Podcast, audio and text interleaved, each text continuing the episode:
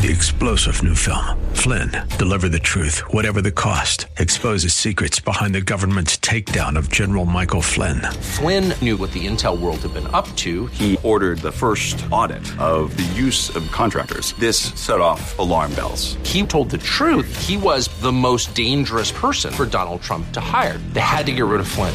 Flynn, deliver the truth, whatever the cost. Available now. Watch it today. Go to salemnow.com. Salemnow.com. More resources available online at jennifer-jackson.org. This is Simply for Women. Yes, it is, and we're back. We're back. We have Nancy again today. Welcome back Thank to you, the Jennifer. show. It's been so great. We had, if you missed the last two days, you must go back because we built really a foundation of what what is it like to accept Christ? What is it like to get involved in a church and and then to end up spending 22 years together with the same group? And and there's so much value in that, isn't it? Mm, Oh, absolutely. Incredible. My life has changed because of the things that the church next door and God has brought into Yeah. it. Yeah. You know, I think that's his plan. That's his purpose. You know, we sometimes mess it up because we're Mm-hmm. not perfect and and no, you know, people in churches aren't perfect, but the general plan that God had Mm-hmm. was the church and the church that we would surround one another with love and we would come alongside one another, learn to serve, learn to give, learn to worship, learn to be there for each other, uh, Mm-hmm. learn about him. And so when that happens, it really makes me happy because that's the dream. That's Yeah. the, you know, the big picture dream. And so, but along the way, it wasn't perfect. Everything wasn't just roses just because you start going to church. Um, so what what happened? Do you want to share with us some of the hard things and how God brought you through?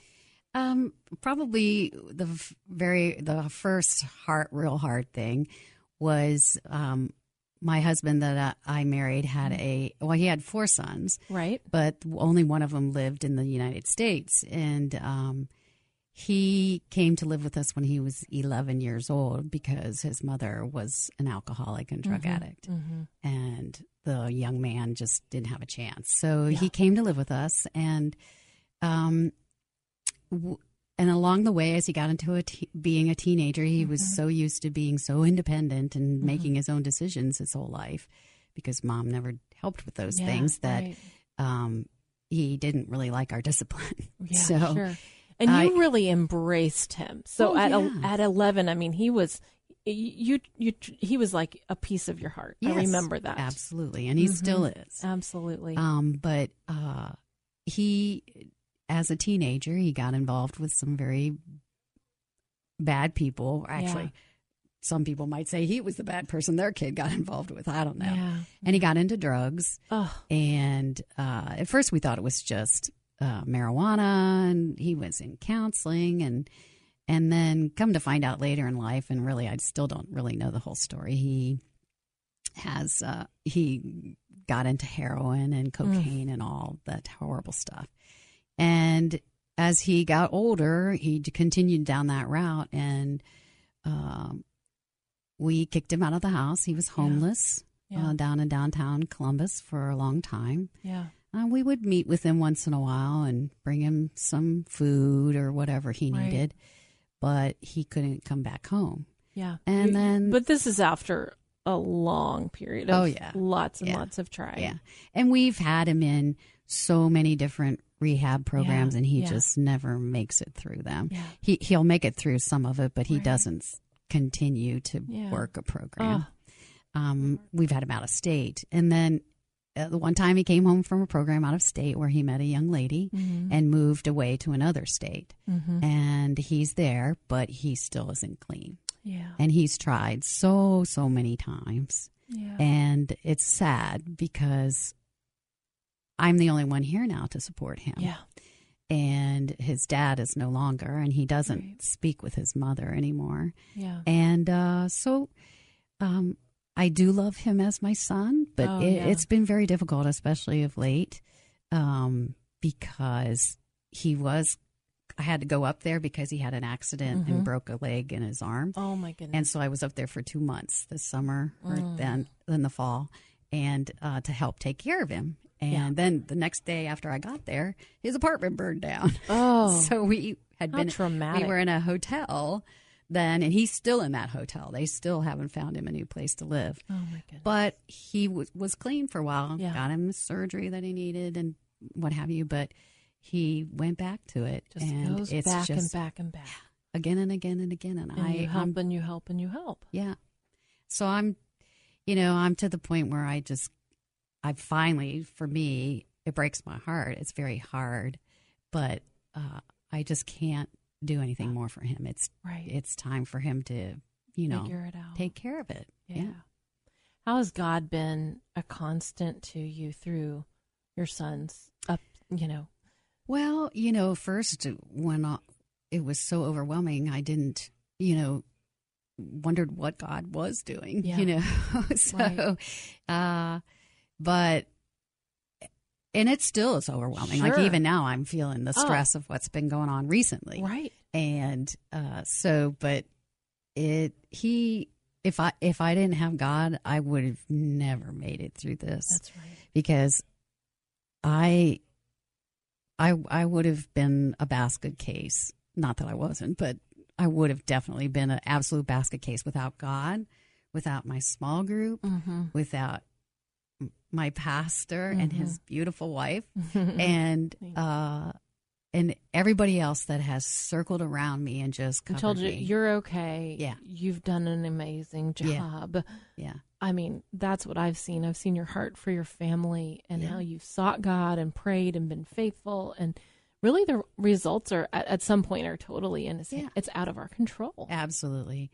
And it, you know, I it's I that's all I can do. Yeah. I have to hand it over to God because I I can't I can't do anything Yeah. else. You know, I've done we've done a lot. You Mhm. tried to get him into pro, different programs and things, Right. and it just doesn't work.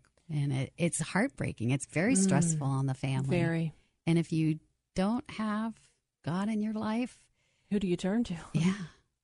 I, I see other people that I'm in community with elsewhere that are parents of addicts mhm.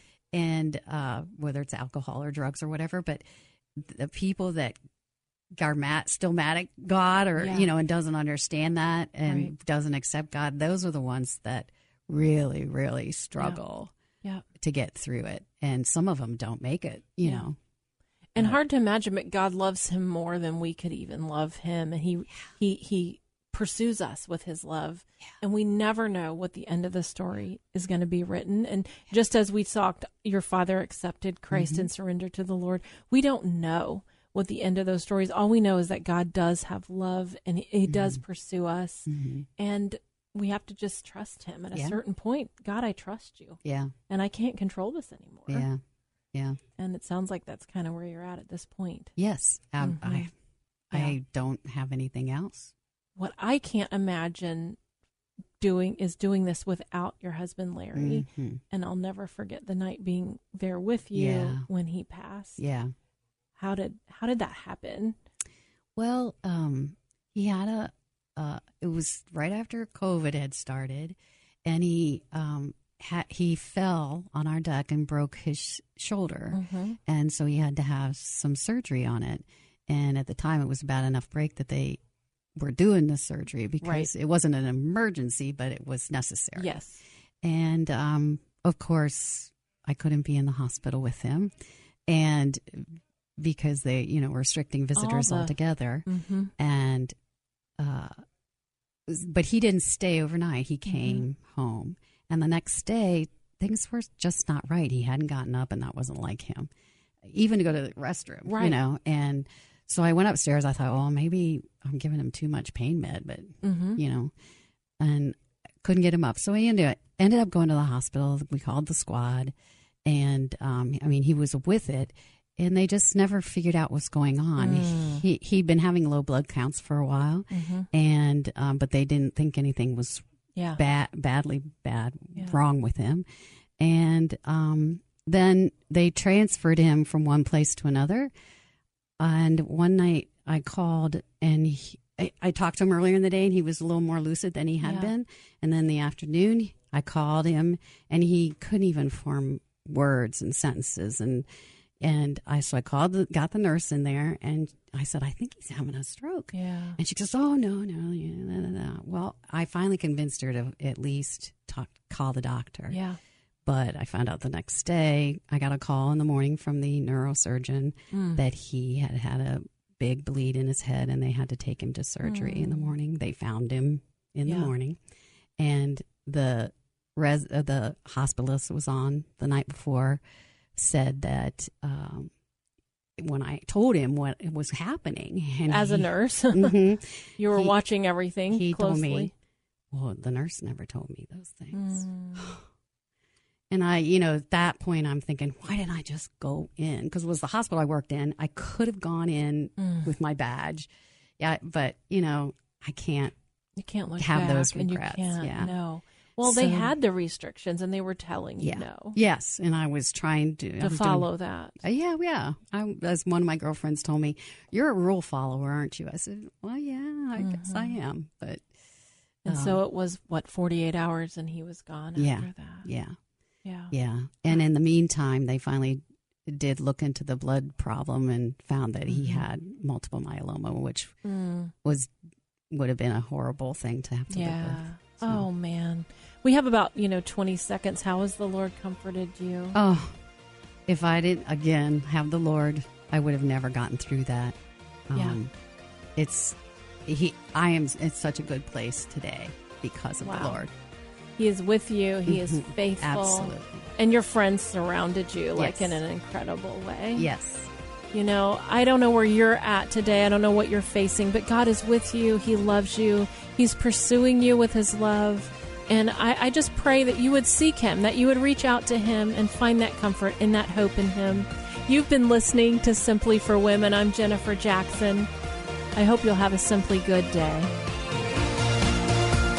Hope that today's show has been a blessing to you as you seek to simply live out your faith. To hear today's show again or to share it with a friend, search Simply for Women wherever you get your podcasts. Or visit Jennifer's website at jennifer-jackson.org. That's jennifer-jackson.org. Thanks for joining us on Simply for Women. Take time today to simply be. Simply be with God.